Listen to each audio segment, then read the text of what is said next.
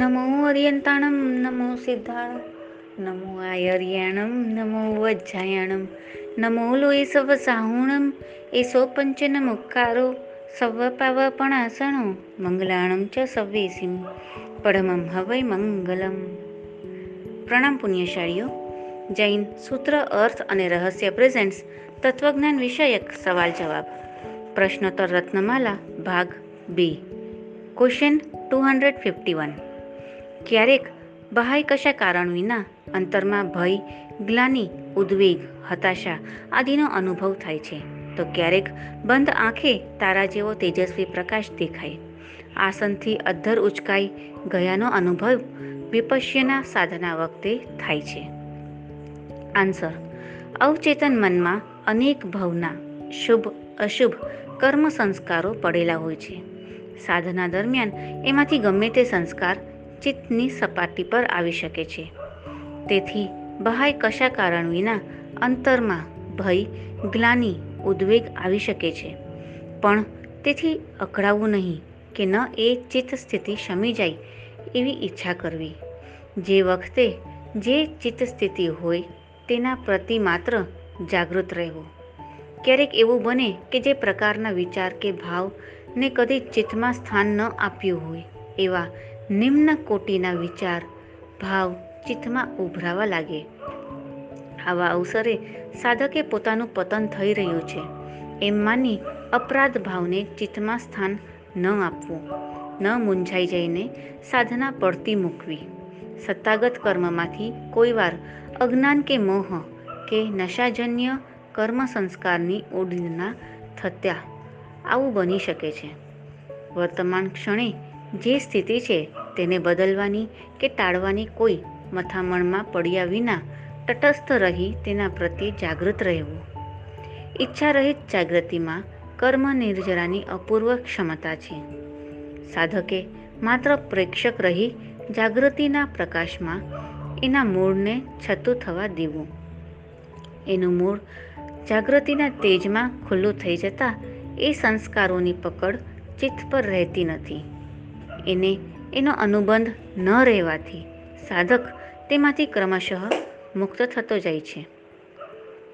ક્યારેક બંધ આંખે તારા જેવો તેજસ્વી પ્રકાશ દેખાય કે ધારા પ્રવાહની સાથે સમગ્ર શરીરે રોમાંચનો અનુભવ થાય.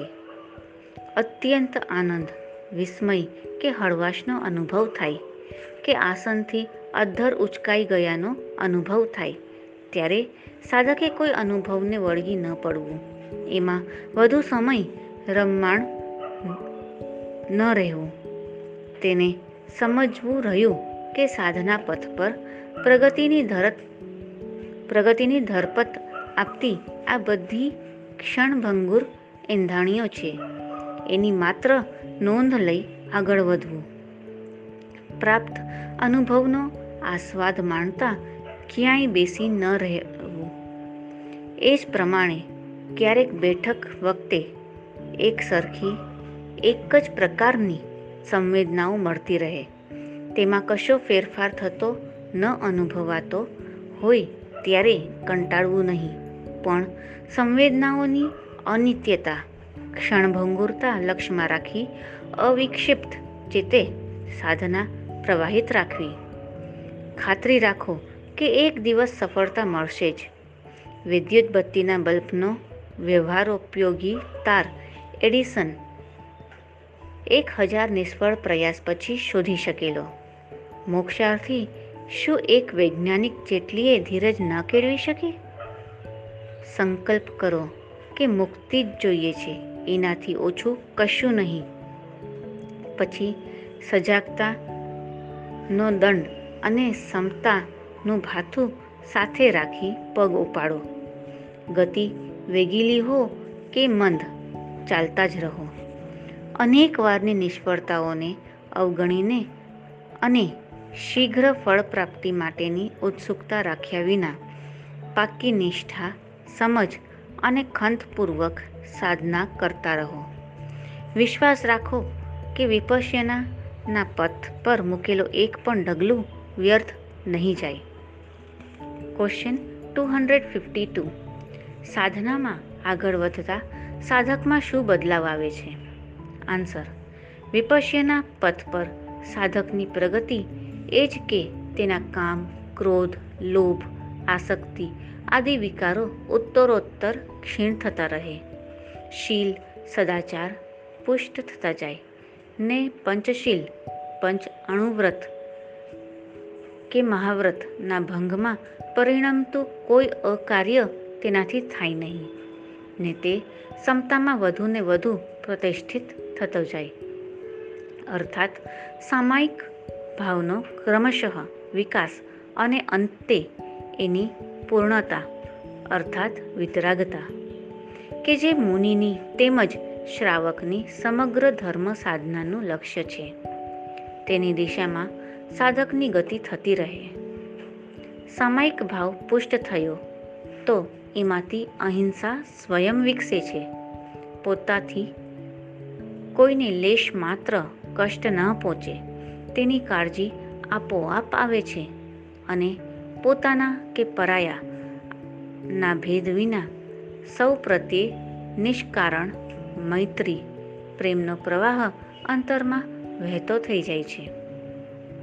આથી ઉદારતા, ક્ષમા, સહિષ્ણુતા, સહકાર સહચારની ભાવના ઇત્યાદિ દૈવી સંપત પ્રગતિશીલ વિપશ્યમાં સાધકને સ્વયં આવી મળે છે.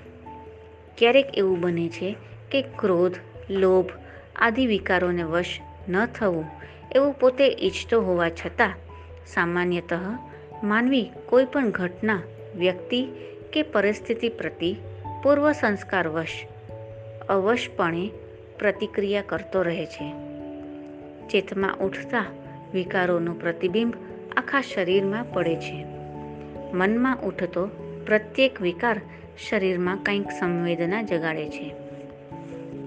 વિપશ્યનાના અભ્યાસ દ્વારા એક સૂક્ષ્મ સંવેદનાઓને જોવાની, અનુભવવાની ક્ષમતા આપણા ચિત્તમાં પ્રગટે છે અને સાથોસાથ તેના પ્રત્યે તટસ્થ દ્રષ્ટા રહેવાનો મહાવરો પણ થાય છે. આથી વિપશ્યનામાં પ્રતિ પ્રતિષ્ઠિત સાધક આંતરમનમાં વિકાર ઉઠે એ ક્ષણે જ શરીરમાં અનુભવાતી સંવેદનાઓ દ્વારા સાવધ બની વિકારના હુમલાને ખાળી શકે છે. તેના પ્રવાહમાં તણાઈ જતો નથી. આ અભ્યાસ પુષ્ટ થતાં જીવનની નાની મોટી પ્રત્યેક ઘટનાને સાક્ષી ભાવે નિર્લેપ નેત્રે નિહાળવાની ક્ષમતા લાધે છે. દેહાધ્યાસ મોડો પડે છે અને ભવના બીજભૂત કરતા ભોગતા ભાવમાંથી બહાર નીકળાય છે. દ્રષ્ટાભાવ ઉત્તરોત્તર પ્રગાઢ બનતો જાય છે. ત્યારે કરતા ભોગતા કર્મનો વિભાવ વર્તે જ્યાંય વૃત્તિ વહી નિજ ભાવમાં થયો અકર્તા ત્યાંય.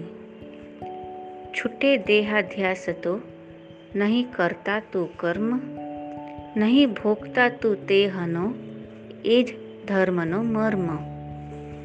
આ પંક્તિઓનો મર્મ સાધક સ્વાનુભવે માણી શકે છે. વિપશ્યનાની સાધનામાં પ્રગતિ કરતા કોઈ પણ મત પંથના મુમુક્ષુને પ્રતીતિ થાય છે કે શાસ્ત્રોનું અને આત્મજ્ઞ મહાપુરુષોના વચનોનું હાર્દ તેની સામે હવે જાણે સ્વયં પ્રકટ થાય છે. સભાનપણે સાચી રીતે અભ્યાસ કરનારો સાધક પોતાના ચિત્તમાં શુભ પરિવર્તન આવતું જોઈ શકે છે. બધા દોષો સંપૂર્ણપણે ક્ષીણ ભલે ન થયા હોય, પણ તેમનું બળ ઓછું થયું હોય તો તે પ્રગતિનું ચિહ્ન છે. વિપશ્યના અભ્યાસથી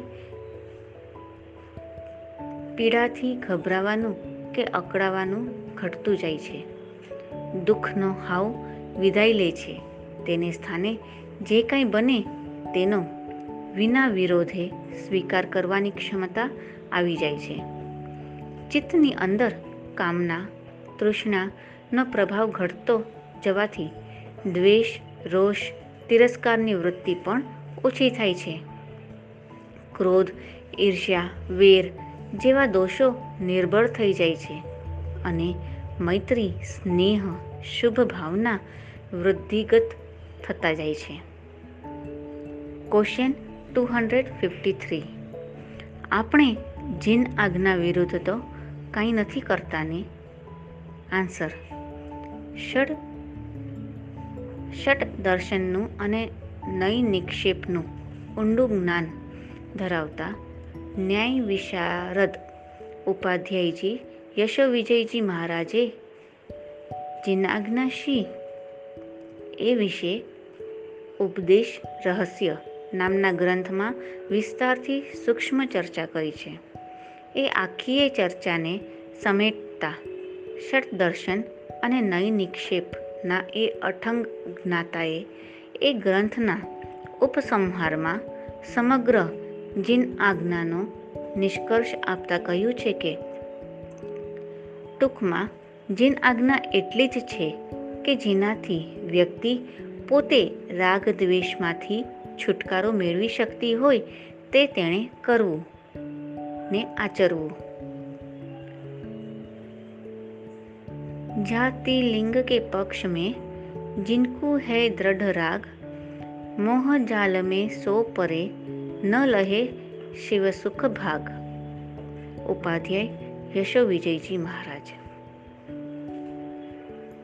જૈન શ્વેતાંબર પરંપરાના સમદર્શી આચાર્ય શ્રી હરિભદ્ર સુરેશ્વરજીએ યોગબિંદુ ગ્રંથનો ઉપસંહાર કરતા કહ્યું છે કે, બુદ્ધિમાન માણસ માટે પોતાનું અને પારકું શું? વિવેક બુદ્ધિથી નાણી જોતા જે સિદ્ધાંત તર્ક સંગત જણાય તે તેણે સ્વીકારવો. પછી તે પોતાનો હોય કે પારકો તત જ્ઞેયમ સર્વજ્ઞ સંમતમ કોઈ પણ સાધના, પદ્ધતિ કે વિચારના સ્વીકાર કે ત્યાગનો પ્રશ્ન ઉપસ્થિત થાય ત્યારે તે પોતાના અંતરંગ દોષોને ક્ષીણ કરવામાં અને આત્મિક ગુણવૃદ્ધિમાં સહાયક નીવડે છે કે બાધક, એ માપદંડ અપનાવવાનો અનુરોધ દરેક દેશ કાળના જ્ઞાની પુરુષોએ કર્યો છે. આપણા પૂર્વાચાર્યોએ મુમુક્ષુઓને માર્ગદર્શન આપતા કહ્યું છે કે જેનાથી દોષો ખાળી શકાતા હોય મોહજન્ય સંસ્કારોનો નાશ થતો હોય અને પૂર્વબુદ્ધ પૂર્વબદ્ધ કર્મની નિર્જરા થતી હોય તે સર્વ મુક્તિના જ ઉપાયો છે. ભલે તે અનુષ્ઠાન કે સાધના પદ્ધતિ અન્ય મત પંથમાં પ્રચલિત હોય, તો પણ તે સર્વજ્ઞ સંમત જ છે. વિપશ્યનાનો થોડોક અભ્યાસ કરનારને પણ રાગ દ્વેષની મંદતા થવા દ્વારા ચિત્તશુદ્ધિનો કંઈક અનુભવ થાય છે અને તેથી આ સાધનાની ઉપયોગિતા સ્પષ્ટ જણાઈ આવે છે. જેનાથી સંભાવ વધે તે સામાયિક. એ જૈન પરિભાષાને આગળ કરીને વિપશ્યના એ સામાયિકની જ સાધના છે. એ તથ્યનો નિસંકોચ સ્વીકાર કરી આપણે વિપશ્યનાને વિના ખચકાટે અપનાવીએ. જેને વિપશ્યના શિબિરનો અનુભવ લીધો હશે, તેનાથી એ છાનું નથી કે વિપશ્યના ના પ્રારંભથી જ ત્યાં ક્ષમતાનો એકડો ઘૂંટાયા છે. નિષ્ઠાપૂર્વક દીર્ઘકાળ પર્યંત એ સાધના કરનારને એ પ્રતીતિ થાય છે. કે પોતે ક્ષમતામાં ઉત્તરોત્તર વધુને વધુ પ્રતિષ્ઠિત થતો જાય છે. નિર્જરાનું પ્રધાન અંગ જે તપ કયું છે તેના બાર ભેદો પૈકી ધ્યાન અને કાયોત્સર્ગ ને ખુદ ભગવાન મહાવીર પ્રભુએ સર્વોત્કૃષ્ટ તપ નથી કહ્યું? અને કરોડો જન્મના ઉગ્ર તપથી જે કર્મનો ક્ષય થાય, તેટલા કર્મ સમત્વમાં પ્રતિષ્ઠિત સાધક એક ક્ષણમાં જ ખપાવી દે છે. એવો બુલંદ, ઉદ્ઘોષ શું આચાર્ય હેમચંદ્ર સુરી જેવા પ્રખર યોગવિદ, યોગનિષ્ઠ ધર્મનેતાએ નથી કર્યો? વિપશ્યના શિબિરોમાં રોજના નવ દસ કલાક સમત્વ અને ધ્યાનનો અભ્યાસ કરવાનો હોય છે અને તેમાંય અધિષ્ઠાન કરવાનું હોય, ત્યારે તો પૂરો સળંગ એક કલાક કશાય હલનચલન વિના, આંખનો પલકારો સુદ્ધા માર્યા વિના, અડોળ આસને નિશ્ચલ બેસીને સમતાભાવપૂર્વક ધ્યાન કરવાનું હોય છે. એ રીતે કલાકો સુધી સમત્વ, ધ્યાન અને કાયોત્સર્ગનો અભ્યાસ કરતા સાધક એક પછી એક કર્મની પ્રતરો નિર્જરતો જાય છે. ને ધ્રુવ નિશ્ચલ, શાશ્વત એવા આત્માના દર્શનનો અનુભવ પ્રાપ્ત કરે છે. મુક્તિનો એકમાત્ર ઉપાય સમતા છે. બાકીનો સમગ્ર ક્રિયાકલાપ સમતાની સિદ્ધિ માટે જ છે. ત્રણ અક્ષરને ઓળખો, બે લઘુ ગુરુ એક, સિદ્ધિ લેતા મોક્ષ છે, ઉલટી લેતા દુર્ગતિ દેત. એ ત્રણ અક્ષર છે સમતા.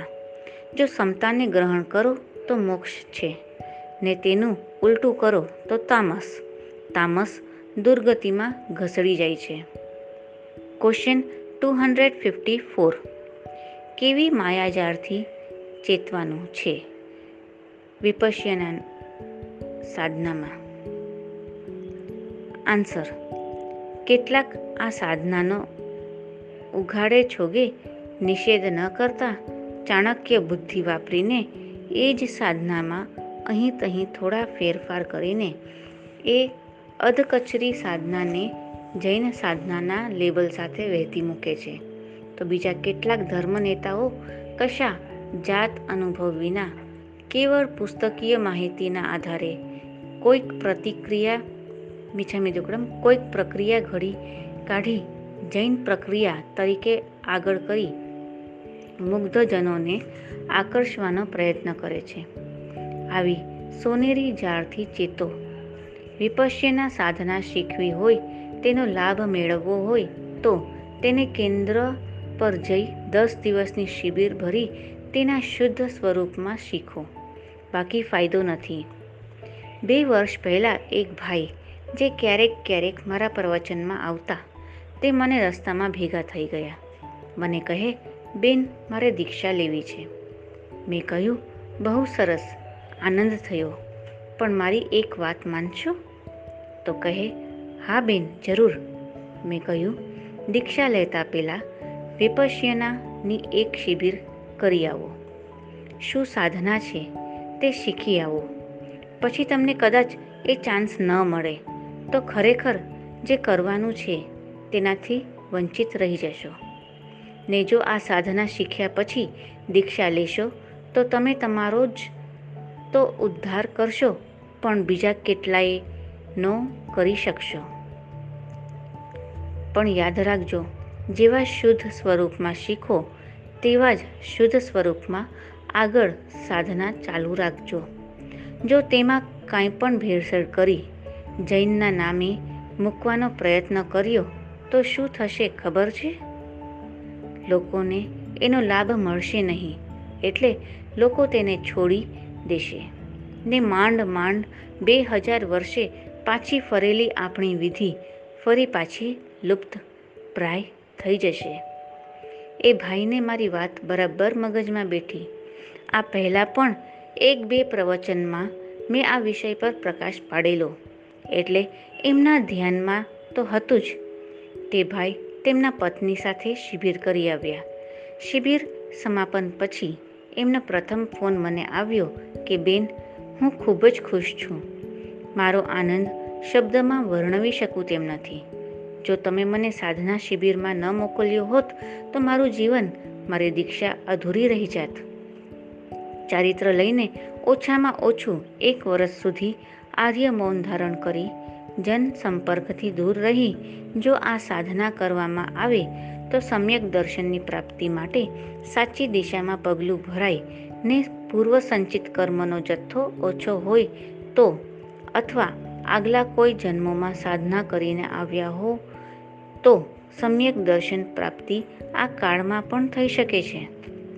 મનુષ્ય જન્મ લઈને પ્રથમ કાર્ય સમ્યક દર્શનની પ્રાપ્તિ માટે કરવાનું છે. એના વગરની બધી જ ક્રિયા, તપ, ચારિત્ર બધું જ ફોક કહ્યું છે. એટલે જ તો કેટલીય વાર ઓઘા લીધા છતાં આપણો ઉદ્ધાર થયો નથી. એટલે જ તો વર્ષો પૂર્વે લોકો છોકરાઓને ઘર સંસાર સોંપી પોતે જંગલમાં રહી, ગુફાઓમાં એકાંત રહી, વિપશ્યના ધ્યાન સાધના કરતા.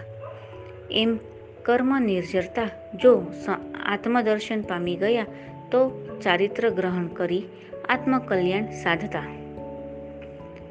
Question two hundred fifty five શું આ સાધનાથી રોગ પણ શમી જાય છે? આન્સર, માનસિક અને શારીરિક અનેક રોગો મનને આધારિત છે, જેને મનોકાયુક રોગો કહેવાય છે, એટલે સાયકોસોમેટિક ક્રોધ, ભય, ચિંતા, ઈર્ષ્યા, વ્યસન અહમ. આ બધા અવગુણો રૂપી મેલ મન પર જામવા ન દેતા અને જૂના મનોરોગોને દૂર કરતા રહેવું એ વિપશ્યના છે. મન નિર્મળ થતાં વિકારવિહીની બનતા તેના આનુષાંગિક પરિણામ સ્વરૂપે અનેક માનસિક, શારીરિક રોગો આપોઆપ દૂર થાય છે. સાધક જો રોગોના ઉપચારના પર્યાય તરીકે વિપશ્યના ઓમાં જતા હોય, તો તેણે એ સમજવું કે વિપશ્યના સાધના અધ્યાત્મ એટલે કે શુદ્ધ ધર્મની સાધના છે, જેના પરિણામે અનેક રોગોમાં લાભ થોડા ઘણે અંશે થતો હોય છે. પરંતુ કોઈ પણ વ્યક્તિએ શરીરના કોઈ રોગના રોગના ઉપચાર માટે આ સાધનાનો ઉપયોગ ન કરવો જોઈએ. એ તો આ સાધનાની આડપેદાશ છે. મૂળ ઉદ્દેશ તો અધ્યાત્મ જ હોવો જોઈએ. સાધક દારૂ, સિગરેટ જેવા વ્યસનોથી પણ બહુધા મુક્ત બને છે. આપણા ઋષિમુનિઓએ હજારો વર્ષ પહેલાં આ સત્યને પોતાના અનુભવથી જાણ્યું કે મનમાં વિકાર જાગતા સંવેદના થાય, કે આ સંવેદના વિકારને વધારવાનું કારણ બને છે. પણ જો તેને દ્રષ્ટા ભાવે, તટસ્થ ભાવે, સમતા ભાવે અનુભવવામાં આવે, તો તેનું બળ ઘટવા માંડે છે. આચાર્ય શ્રી સત્યનારાયણ ગોયન્ક્યાજી મસ્તકના દુખાવાના નિમિત્તે આ સાધના પ્રત્યે ખેંચાયા. દેશ વિદેશના નામચીન ડૉક્ટરો જેમાં નિષ્ફળ ગયેલા તે શિરદર્દ આ સાધનાથી શમી ગયું. એટલું જ નહીં તેમની જીવન દ્રષ્ટિ પણ બદલાઈ ગઈ. આથી પ્રભાવિત થઈ ત્યારબાદ લગભગ પંદર વર્ષ સુધી આ સાધના કરતા રહી તેઓ તેમાં નિષ્ણાત થયા. તેમના ગુરુજીએ તેમને આચાર્ય પદે નિર્યુક્ત કર્યા અને આદેશ આપ્યો કે ભારત ભૂમિની આ સાધના ભારતમાં ફરી પસરે તે માટે ત્યાં જઈ તેનું શિક્ષણ આપો. તદનુસાર તેઓ સને ઓગણીસો ઓગણસિત્તેરથી તેની શિબિરો યોજી એ કલ્યાણકારી સાધનાનો પ્રસાર કર્યો. ઈસવીસન ઓગણીસો તોતેરમાં ભદ્રેશ્વર તીર્થમાં યોજાયેલી શિબિરમાં સર્વપ્રથમ ઘણા જૈન સાધુ સાધ્વીજીઓ, દશેક મુનિરાજો અને વીસ બાવીસ મહાસતીજીઓ એક સાથે વિપશ્યના શિબિરમાં જોડાયા. ત્યારબાદ જૈનોમાં તેનો પ્રસાર વધતો રહ્યો. આચાર્ય શ્રી તુલસી ગણીએ પોતાના સાધુ સાધ્વીઓને આ સાધનાનો લાભ મળે તે માટે દિલ્હી તેમજ લાડનુમાં તેમના ધર્મ પરિવાર માટે ખાસ શિબિરોનું આયોજન કરાવેલું. રાજગ્રહીમાં રાષ્ટ્ર સંત ઉપાધ્યાય અમર મુનિએ પણ આ શિબિરનો લાભ મેળવ્યો. આ રીતે ઘણા મત પંથના ગુરુઓએ તેમજ જૈન સાધુ સાધ્વીજી મહાસતીજીઓએ પણ આ શિબિરોમાં જોડાઈ તેનો લાભ લીધો છે. Question two hundred fifty six. કિંતુ, આવી ઉત્તમ કોટીની સાધનાનો જૈન સમાજના એક વર્તુળમાં વિરોધ પણ એટલો જ થઈ રહ્યો છે. આન્સર. ઘણા સાધુ સાધ્વી શ્રાવક શ્રાવિકાઓ તેનો સખત વિરોધ કરે છે. કારણ એટલું જ કે આ બુદ્ધ ધર્મની સાધના છે. તેમાં બુદ્ધનું નામ આવે છે, પણ બુદ્ધનો અર્થ ગૌતમ સિદ્ધાર્થ નામની વ્યક્તિ નહીં, પણ જેણે બોધિ પ્રાપ્ત કરી છે, જ્ઞાન પ્રાપ્ત કર્યું છે, તે બુદ્ધ એવો છે. આપણે નમુત્થુણમમાં સંયમસમ બુદ્ધાણમ બુદ્ધાણમ બોહયાણમ બોલીને અરિહંત પરમાત્માની સ્તુતિ કરીએ છીએ ને? પણ અહીં બુદ્ધ શબ્દથી ભડકી ઉઠી સંભાવની ખિલવાટમાં અતિ ઉપયોગી એવી આ સુગમ અને નિર્દોષ સાધનાથી વંચિત રહીએ છીએ. આ સાધનાનો વિરોધ કરનારને મારું નમ્ર નિવેદન છે કે પહેલાં બે ત્રણ શિબિરોમાં જઈ એનો જાત અનુભવ લો. તે વિના સંપ્રદાયિક મમત્વવશ એનો વિરોધ ન કરો. ખરેખર તો આપણે જે ધ્યાન ગુમાવી બેઠા છીએ તે વિપશ્યના અભ્યાસ દ્વારા પુનઃ પ્રાપ્ત કરી શકીશું.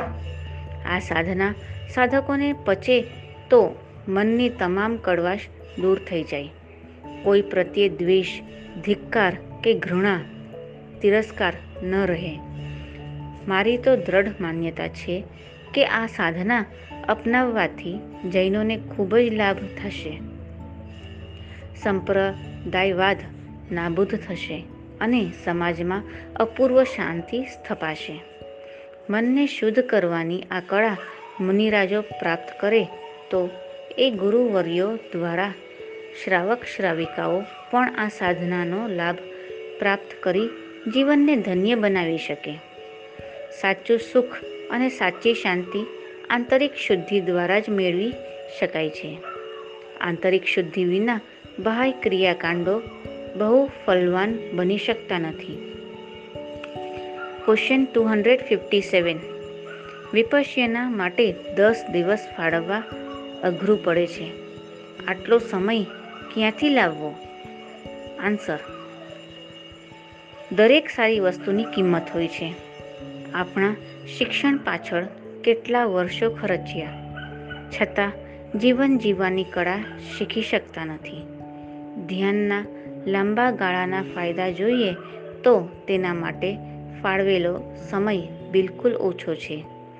ધ્યાન કરવાથી આપણું કૌશલ્ય કાર્યપદ્ધતિ અને કાર્યક્ષમતા સુધરે છે. લાંબો સમય લઈ લેતા કાર્યો પણ ઓછા સમયમાં થઈ શકે છે.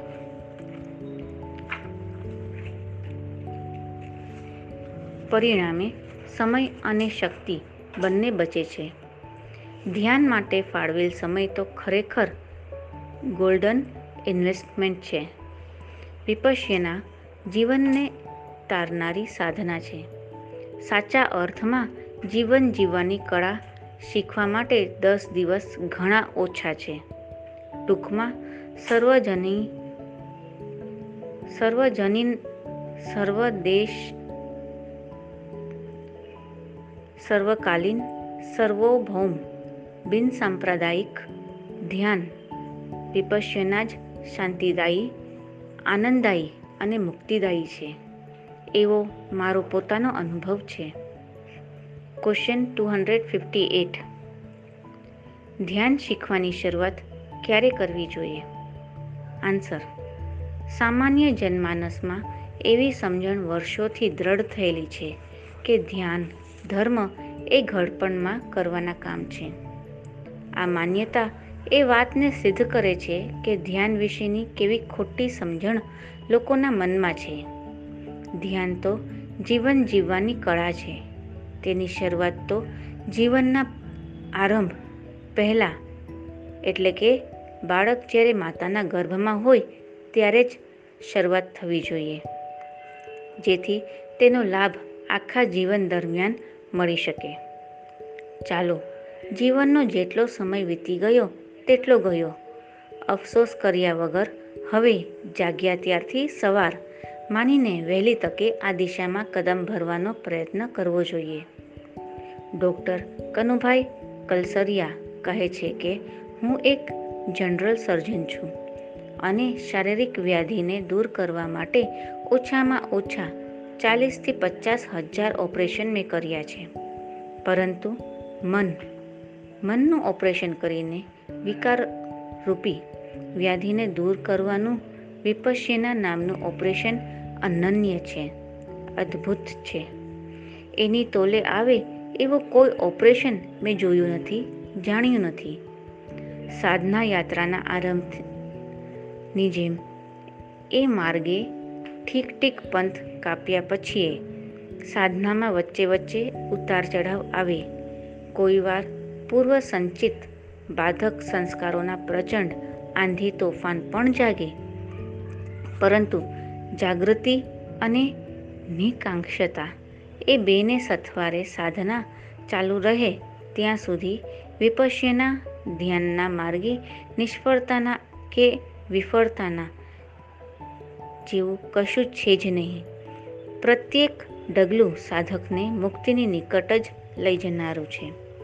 સાધનાનું સાતત્ય તૂટે. સાધનામાં ખાડા પડે કે તે બંધ પડે, એ જ એકમાત્ર નિષ્ફળતા. વિપશ્યના પથ પર સંભવી શકે. માટે સાધકે જીવનની અંતિમ પળ પર્યંત ધ્યાનમાં ઉત્તરોત્તર અધિક પ્રતિષ્ઠિત થતા જવાના સંકલ્પ સાથે સાધનારત રહેવું ઘટે.